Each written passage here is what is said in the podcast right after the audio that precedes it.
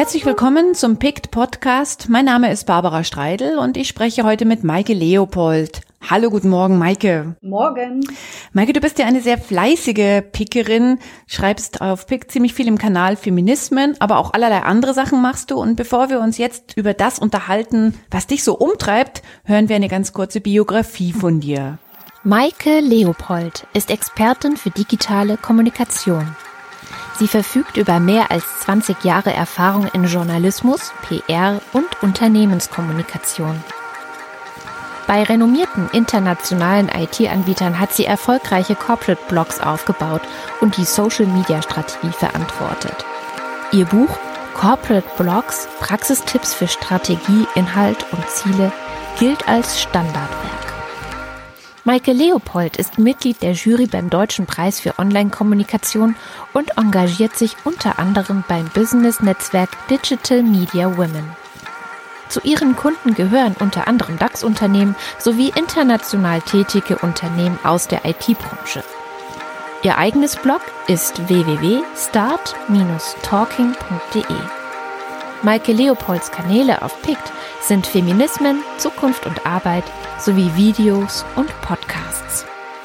Maike, Du hast kürzlich bei PICT über das Thema Gender und Robotik geschrieben. Das hat mich persönlich total interessiert. Ich habe nämlich seit einem halben Jahr ungefähr einen Staubsaugerroboter zu Hause und mit meiner Familie, also mit meinen Kindern und meinem Mann zusammen, haben wir dem einen Namen gegeben. Und zwar den Namen Bumpy, weil er die ganze Zeit irgendwo ran bumst, ja, ranbumpt. Ja, also ich würde vermutlich auch eher so einen ähm, Tiernamen wählen oder so so einen Kindernamen. Äh, das ist ja auch äh, so, so ein äh, Saugroboter, hat ja auch so was Niedliches, der kriegt da so am Boden rum. Wahrscheinlich wird es auch in die Richtung Bumpy gehen. Insofern, aber warum ähm, interessiert mich das Thema? Ähm, wir wissen ja alle, dass, dass äh, wir sozusagen an der Wegscheide stehen zu ganz neuen Entwicklungen. Es passiert unheimlich viel im Bereich Robotik, äh, künstliche Intelligenz. Die Nachrichten überschlagen sich da äh, gerade und da scheint ein Punkt erreicht, wo wirklich wir sozusagen im Sauseschritt in, in ein neues Zeitalter gehen. Und genau da äh, hat mich dieser Artikel, den du erwähnt hast, Barbara, auch erwischt über die Roboterfrauen. Denn äh, der beschreibt es so ein Stück weit, dass ähm, die alten eingeschliffenen äh, Geschlechterrollen auch in der Robotik wieder fröhliche Urstände feiern. Ja, also Roboterfrauen äh, dürfen dann sozusagen ähm, die Altenpflege übernehmen oder auch sozusagen als ähm, ja, Sexpartner herhalten. Da werden also äh, weiterhin diese Stereotypen äh, in, sozusagen in die Welt der künstlichen Intelligenz übertragen.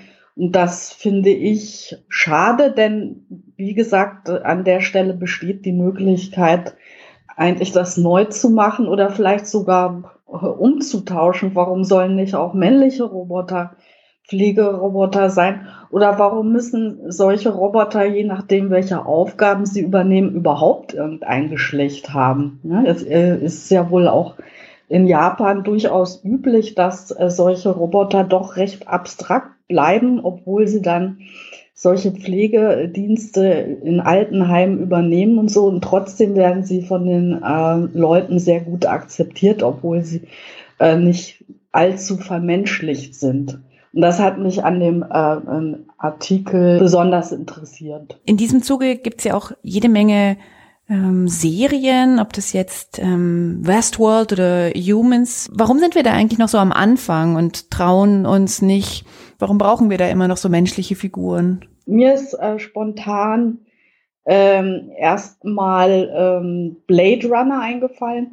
Das war so ein, einer der ersten Filme, wo ich mich erinnere, dass wir hier eine perfekte Roboterfrau hatten, die dann ja auch mit dem Hauptakteur sozusagen sich zusammengetan hat und auch eine Liebesbeziehung hatte. Warum trauen wir uns das nicht? Ich glaube, dass das ähm, da gibt es einfach zu wenig Kreativität und, ähm, und äh, den Willen, sich neue Formen ähm, zu überlegen.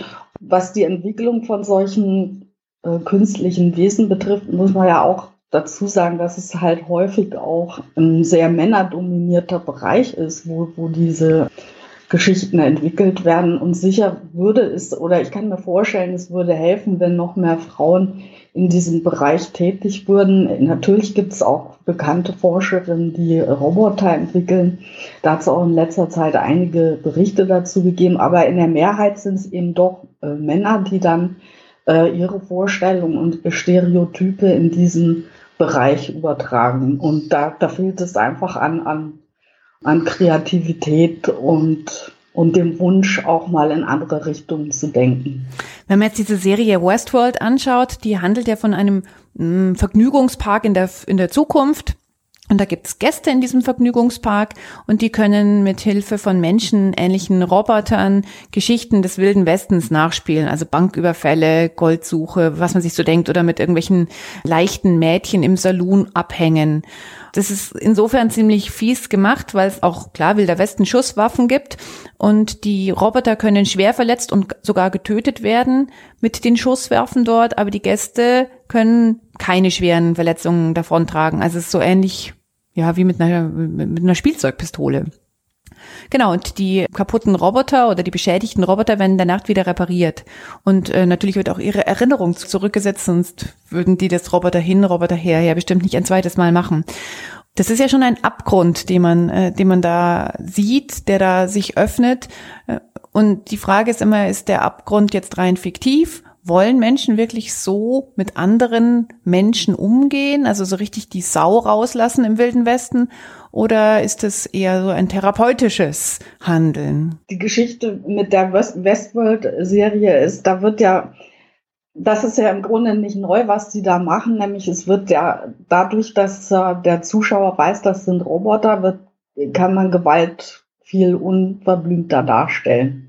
Also die Gewalt wird sanktioniert, weil es sind ja nur Roboter. Und es sind nur Roboterfrauen. Und die kann man dann aufs Übelste misshandeln und umbringen und dann am nächsten Tag stehen sie wieder auf. Das ist mir daran aufgefallen. Aber neu ist das natürlich nicht. Ne? Also man braucht ja nur eine Gruppe irgendwie so außerhalb zu stellen, in diesem Fall halt als einfach als gebaute Roboter. Und dann ist es viel, viel leichter, auch die Gewalt darzustellen. Ähm, die Frage ist halt, wie wird das in Zukunft im, im echten Leben sein, wenn es, wenn es vermehrt Roboter äh, gibt und Roboter unterwegs sind, ob sich dann auch solche ähm, Entwicklungen zeigen werden in die Richtung, äh, was ich eben schon angedeutet habe, in Richtung Partnerschaften mit Robotern oder auch Gewalt ausleben gegen Roboter. Das ist, äh, ähm, da kann man sich viel für die Zukunft vorstellen, was, äh, was da möglich wäre.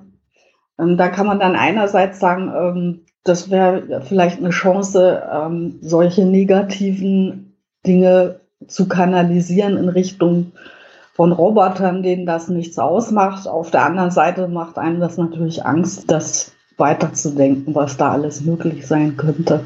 Hm.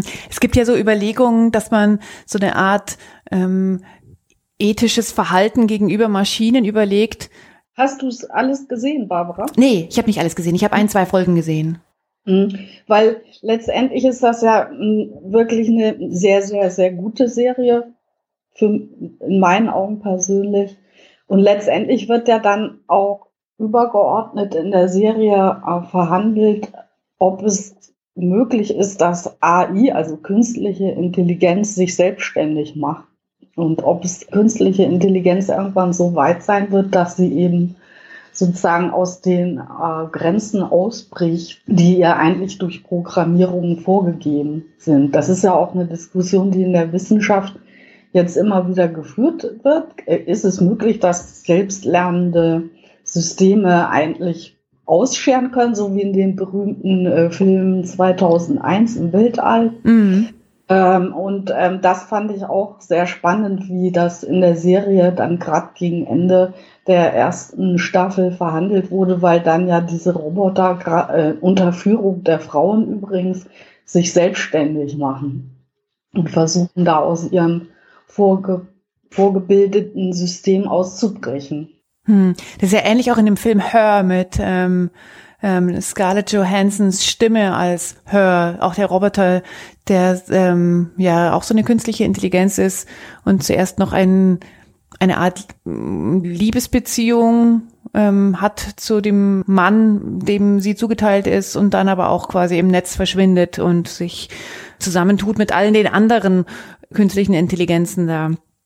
Ist das in der realen Welt ein Thema? Also, dass, dass die, die Roboter irgendwann so schlau werden, die künstlichen Intelligenzen, dass sie tatsächlich eigeninitiativ sagen, so, ich suche mir eine andere künstliche Intelligenz und hänge mich da dran, um dann noch intelligenter zu werden? Ich bin keine Expertin auf dem Gebiet. Ich weiß nur, also ich lese sehr viel dazu und ich picke ja auch einiges dazu dann im Bereich Zukunft und Arbeit. Und ich weiß, dass es, äh, dass es ein großes Thema ist, inwiefern selbstlernende Systeme quasi autonom werden können und in dem Zusammenhang sicher auch, wie, wie sich äh, verschiedene solche Systeme untereinander verknüpfen können. Aber dafür bin ich natürlich auch nicht äh, zu, so tief genug in dem Bereich drin. Hast du den Code noch nicht selbst geschrieben? Aber in, in, in, in der Hinsicht gibt es ja jede Menge äh, schreckliche Szenarien, ob das jetzt die Terminator-Filme mit Schwarzenegger sind, wo die Maschinen die Herrschaft übernehmen. Ja, witzig, den habe ich gerade erst neulich gesehen und im Grunde war der ja auch sehr visionär. Ja, erstaunlich, wenn man ihn mit heutigen äh, Augen anschaut, das wusste damals auch noch niemand. Jetzt ähm, haben wir ganz lange über Gender und Robotik geredet und irgendwie brennt mir noch ein bisschen ähm, darauf äh, zu fragen, ähm, wie du, die du ja auch viel im, äh, im Bereich Feminismen bei PICT Texte schreibst. Ich habe ich glaube, in der Zeit, in den letzten zwei, drei Wochen immer wieder Texte gesehen, dass der Feminismus derzeit das Problem hat, dass er so missbraucht wird, zum Beispiel um Mode zu verkaufen, Stars, die sich jetzt immer mehr als Feministinnen zeichnen. Und das wäre ja alles irgendwie nicht glaubwürdig. Nun ist es ja bei PICT sehr geschickt gemacht, indem es nicht den Kanal Feminismus gibt, sondern schon vorausschauend den Kanal Feminismen gibt, ähm, was ja schon zeigt, da gibt es verschiedene Lesarten was ist dein Bauchgefühl? Wo stehen wir gerade mit den Feminismen? Also meine Wahrnehmung ist, dass es halt sehr zersplittert ist. Also da gibt es auch verschiedene sozusagen Filterbubbles von Feminismen oder Feministinnen. Ähm, da gibt es die Jungen, die auch dann ein Stück weit sagen, das brauchen wir gar nicht mehr. Ähm, das hat sich erledigt. Wir haben alles, was, was da sein muss. Da gibt's die Älteren, die vielleicht noch so ein bisschen in ihrer Emma und Alice Schwarzer Bubble schwimmen. Dann gibt's ja sogar teilweise Männer, die, die sich da auch mit engagieren und, und aktiv für das Thema einsetzen. Und insgesamt ist halt meine Wahrnehmung, dass, es sehr zersplittert ist und da, dass es von vielen Seiten die offenbar die Idee gibt, ähm, aber unsere unsere Definition von Feminismus ist die richtige. Ja? Und wenn man so Diskussionen im Netz anschaut, wie äh, neulich zu dem Thema MeToo Sanyal, äh, die hatte ja, hatte ja eine Taz mit, einer äh, Kollegin zusammen eine etwas steile These aufgestellt.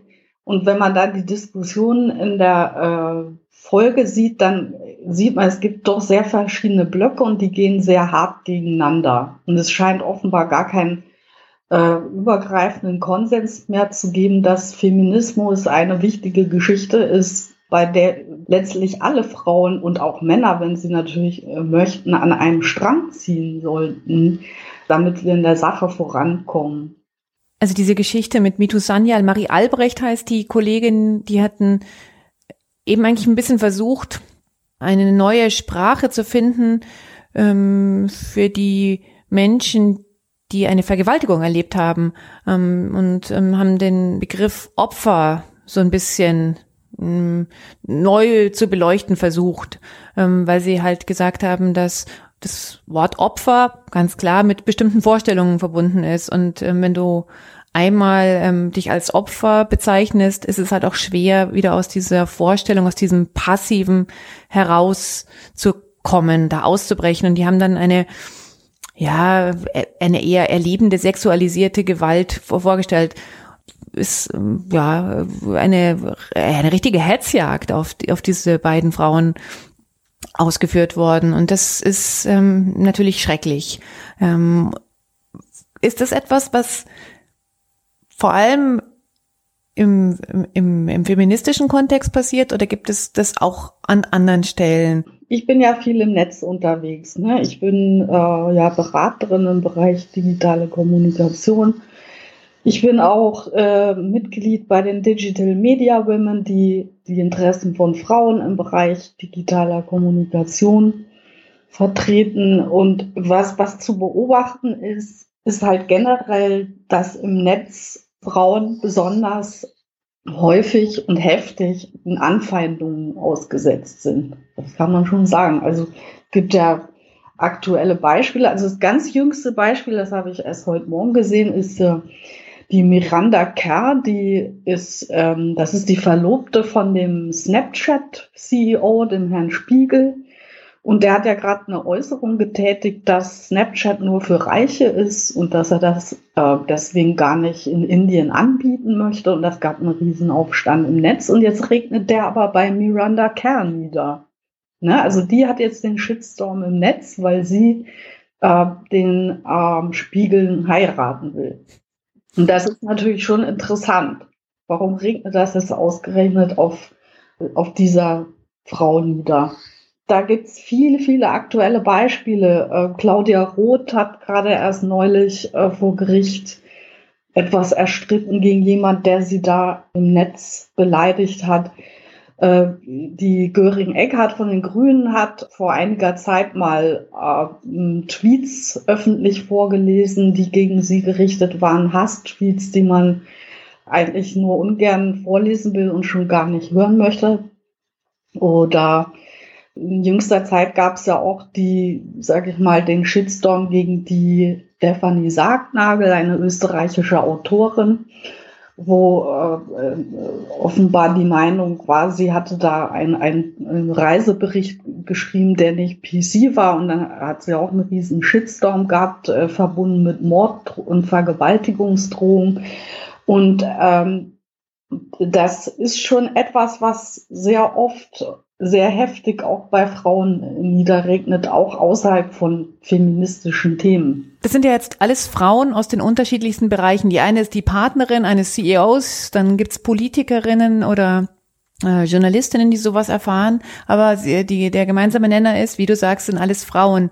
Aber es gibt natürlich auch Shitstorms gegen Männer gerichtet. Mhm. Aber die haben wahrscheinlich eine ganz andere Qualität. Ich kann mir nicht vorstellen, dass Männer dann sofort ähm, Vergewaltigungsdrohungen kriegen, wenn sie einmal einen Text zum Beispiel oder eine Äußerung veröffentlicht haben, die manch Mensch nicht gefällt. Hast du sowas eigentlich auch mal erlebt? Ja, ich habe ähm, ich hab das im Ansatz schon erlebt. Ich habe auch schon mal ähm, irgendwelche fiesen Bots auf Twitter an den Hacken gehabt, die ich dann erstmal wieder abschütteln musste oder Kommentare auf Facebook, wo ich auch, das war in, in, in keinster Weise vergleichbar mit den Beispielen, die, die ich da eben genannt habe, aber wo, wo man dann schon mal schluckt und auch ehrlich gesagt Angst kriegt, äh, was könnte da jetzt noch kommen, ja. Ich bin da ganz ehrlich gesagt bei der Anke Domscheit-Berg, die hat neulich mal dazu gesagt, ähm, dahinter steht schon, äh, dass Frauen mundtot gemacht werden sollen, die sich öffentlich äußern. Und da gibt's auch wirklich ähm, sozusagen organisierte Gruppen, äh, die sich dann eben auf Twitter oder auf anderen Kanälen zusammentun und, und, und wirklich systematisch dann so jemanden nachgehen, um einfach dafür zu sorgen, dass Ruhe ist und dass die diese Frauen die sich zu einem bestimmten Thema geäußert haben, dass diese Frauen sich zurückziehen und nicht mehr trauen, ähm, sich zu äußern im Netz. Und das finde ich bedenklich. Das soll nicht heißen, dass nicht Männer auch ähm, Shitstorms durchmachen. Ja, wahrscheinlich sind es dann eher thematische Shitstorms und nicht strukturelle Shitstorms. Ich meine, äh, auf der Oberfläche sind das ja auch bei Frauen auf Thema, also wird, wird das Thema diskutiert, aber es gleitet halt dann irgendwann wirklich ab in persönliche Drohungen, die Veröffentlichung von der privaten Adresse. Da gibt es alle möglichen Varianten und da, da kann einem natürlich, ich möchte in so eine, Situation nie gelangen und da wird es einem wahrscheinlich Himmelangst. Hast du dir da mal ein, hm, wie soll man sagen, ein dickeres Fell zugelegt? Dass du das dann auch, oder was hast du gemacht, als diese Twitter-Bots da waren, ausgesessen, dagegen gehalten? Ich habe es ausgesessen. Da, also in dem Fall gilt auch Don't feed the troll. Das gilt nicht immer. Ne? Also gerade im, im, sag ich mal, wenn im Community Management muss man auch abwägen. Manchmal äh, ist es auch lohnenswert, in eine Diskussion ein, einzusteigen. Aber wenn man sieht, man hat jetzt klar hier ein paar Trolle in der Timeline, dann ähm, ist es eine Abwägungssache, aber ich habe das dann in dem Fall ausgesessen. Und es hat sich dann auch von alleine wieder erledigt? Ja, das hat sich von alleine erledigt, aber das hat dann wirklich was damit zu tun, wer ich bin oder wer, wer eine Anke Domscheit-Berg ist. Ich kann mir vorstellen, die wird die dann nicht mehr so schnell los. Jetzt hast du gerade noch das Wort Community Management erwähnt. Du berätst ja auch Unternehmen, zum Beispiel soziale Netzwerke zu erstellen. Wie hältst du es denn mit sowas? Ich erinnere mich vor, weiß nicht, 20 Jahren oder so, als das Wort Community Management gerade so entstanden ist und noch niemand so genau wusste, was heißt es, konnte man sich nicht vorstellen, was da zu tun ist wie dann umzugehen ist mit den Menschen von da draußen, die auch etwas schreiben. Also ich habe ich habe ja sehr früh angefangen, mich mit den Themen zu beschäftigen, vor, vor zehn Jahren. Und so in der ersten Phase, also ich berate ja vor allen Dingen Unternehmen dabei, wie können sie im Netz mit, mit Menschen kommunizieren und da äh, Präsenzen aufbauen.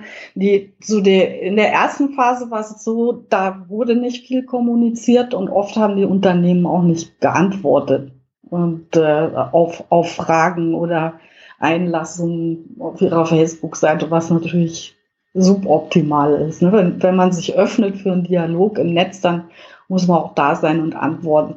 Aber inzwischen ähm, ist zu beobachten, dass sich da sehr, sehr viel getan hat und immer mehr Unternehmen äh, da sehr äh, gut unterwegs sind und auch investieren in so ein professionelles Community Management, damit sie eben ähm, antwortfähig sind, damit sie auch äh, durchaus clever antworten können und mit Humor und Witz auf äh, Geschichten eingehen. Ähm, da, da bin ich wirklich, äh, das freut mich sehr, wie viel sich da inzwischen entwickelt hat, weil die Unternehmen auch verstehen und verstanden haben, dass das ein Bereich ist, wo sie einfach investieren müssen, um, um äh, erfolgreich zu sein und um ansprechbar für die Leute zu sein.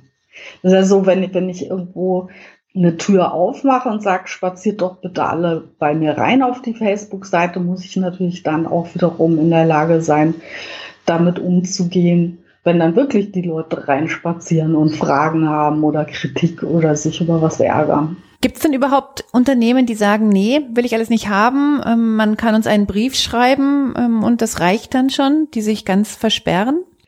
Äh, ja, das soll es immer noch geben. Es gibt sicher noch Unternehmen, wo da sehr viel Nachholbedarf ist, aber ich sag mal, die, der große Dreck ähm, ist schon unterwegs ins Netz. Dabei sind natürlich die Entwicklungsstufen verschieden. Manche sind auch äh, ganz weit, sind ganz weit vorne mit dabei äh, und andere müssen noch sehr viel nachholen und aufbauen. Gerade im Bereich Dialog, das fällt vielen Unternehmen un unglaublich schwer, ins, ins Netz zu schauen und zu sagen, oh, da hat ja wirklich jemand einen Kommentar hinterlassen und was sagen wir denn jetzt dazu? Ne? Aber woran liegt das? Ich meine, jetzt ist das Netz doch schon wirklich lange da. Woran liegt es, dass das so viele Schwierigkeiten immer noch bedeutet? Ja, das ist halt ähm, einerseits eine Kulturfrage immer noch. Ne? Äh, wie, wie kommuniziert man eigentlich als Unternehmen oder als Marke mit Menschen? Das ist einfach eine Kulturfrage, wo man sich äh, einfach umstellen muss im Unternehmen, sagen muss, wir, wir, wir haben hier äh, Mitarbeiter, die für uns diese, diese Stimme sind und äh, da ins Gespräch mit den Leuten gehen. Und das andere sind natürlich auch Prozesse. Ne? Ein Unternehmen muss sich natürlich auch intern so aufstellen, dass es in der Lage ist, solche Dialoggeschichten abzuarbeiten. Wenn man zum Beispiel Service anbietet im Internet über Facebook oder auf Twitter, dann müssen die Prozesse natürlich auch im Hintergrund stimmen, damit das überhaupt zu leisten ist. Weil je nachdem, was, was das für ein Unternehmen ist, zum Beispiel die Telekom, bekommt das dann natürlich unheimlich viele Anfragen über, über das Internet und muss es dann auch entsprechend ähm, gut abarbeiten können im Hintergrund. Und das fehlt bei, oft bei Unternehmen noch. Ne? Das wird sporadisch bearbeitet, ähm, aufgegriffen, aber es, es fehlt sozusagen der Masterplan im Umgang äh, mit dem Netzdialog. Eine Frage habe ich dann noch. Und zwar, ähm, weil du gerade erwähnt hast, dass ähm, äh, viele Unternehmen dann halt quasi ausgewählte Mitarbeiterinnen oder Mitarbeiter als Unternehmensstimme bestimmen. Ist das etwas, was den Unternehmen schwerfällt? Äh, das fällt äh, Unternehmen nach wie vor schwer ich beobachte auch, dass leider auch in, in der Führungsetage das schwerfällt, weil gerade in, in, in, Zeiten wie heute müssten, ein, müssten auch die Führungspersonen nach vorne gehen, meinetwegen bloggen, sich im Netz äußern, ein LinkedIn-Profil aufbauen, äh, wo sie wirklich auch anfassbar sind und, äh, und sich beteiligen an der öffentlichen Diskussion. Also es fängt eigentlich schon oben an mit dem Problem. Und dann geht's, wandert es weiter nach unten, dass man halt Ängste hat, äh, was, was passiert, wenn wir ähm, Personen aus dem Unternehmen nach vorne stellen oder wenn die ihr Gesicht als Markenbotschafter, wie es so schön heißt, im Netz zeigen, was passiert da eigentlich, ist, bedeutet das Kontrollverlust für uns als Unternehmen. Da gibt es noch viele Befindlichkeiten. Äh, ähm, und äh, es gibt immer noch genügend Unternehmen, die dann eben eine Politik haben und sagen, ähm, äh, wir wollen nicht, dass äh, einzelne Menschen dafür sprechen. Und da gibt es klare PR-Richtlinien und die müssen eingehalten werden. Dabei ist das in, in Zeiten, wie wir sie heute haben, eigentlich gar nicht mehr kontrollierbar. Und es wäre viel geschickter, das positiv das Engagement auch der Mitarbeiter im Netz positiv für sich zu nutzen und zu kanalisieren. Merke, jetzt haben wir am Anfang von unserem Gespräch ja über äh, Robotik gesprochen. Kannst du dir vorstellen, dass das einmal eines Tages ausgesourced wird, dass die Facebook-Seite von, weiß ich nicht, der Telekom gar nicht mehr von Menschen ähm, befüllt wird, sondern dass das alles eine künstliche Intelligenz macht, dass man halt quasi auch an der Stelle die Kommunikation von Maschinen machen lässt? Ja, also ich meine, wir sind ja schon mittendrin. Äh, also in meiner Community, wo viel über digitale Kommunikation rauf und runter diskutiert wird, sind die Bots natürlich der neueste Schrei. Ja. Bots, die die Kommunikation für Unternehmen erledigen sollen, im Servicebereich äh, zum Beispiel. Was ich daran immer äh, spannend finde, ist, diese Bots, oder ist ja auch ein, Kürzel für kleine Surface-Roboter, die über Chat oder so mit uns sprechen. Diese Bots sind ja auch nur so gut, wie sie programmiert werden. Und ich sage immer, solange ein Unternehmen nicht grundsätzlich weiß, äh, was es kommunizieren will und an wen und, und, äh, und das sozusagen durchmodelliert, wie das eigentlich aussehen soll, sollte es auch nicht irgendwelche Roboter auf die Leute losschicken. Wichtig ist erstmal, also der erste Schritt muss sein, äh, was ist überhaupt meine Kommunikation, die ich machen will? Der nächste muss sein, wie kann ich das automatisieren, ohne dass ich dabei die Leute verliere? Wir, wir alle haben schon mal solche ähm, Dialoge geführt im Chat und dann auf einmal gemerkt, da ist ein Roboter dahinter. Hier kommen wir auch nicht weiter. Und da laufen dann die Unternehmen, wenn sie das nicht äh, richtig aufsetzen, eigentlich wieder in die nächste Shitstorm-Gefahr rein. ich weiß genau, was du meinst. Sie haben ein Problem. Wie kann ich Ihnen helfen? Genau. Und dann irgendwann geht es nicht mehr weiter. Exakt. Wenn Ihnen dieses Problem nicht gelöst wurde, wenden Sie sich an den Kundenservice. Ja. Vielen Dank fürs Gespräch. Ja. Wir freuen uns sehr, wenn dieser PICT-Podcast an den richtigen Stellen ähm, positiv bewertet wird. Ähm, ich verabschiede mich an dieser Stelle. Mein Name ist Barbara Streidel.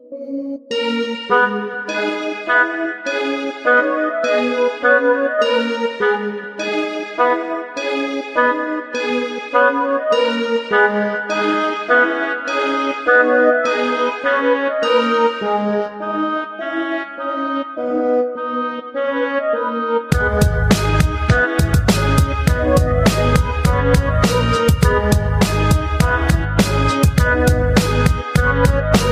Thank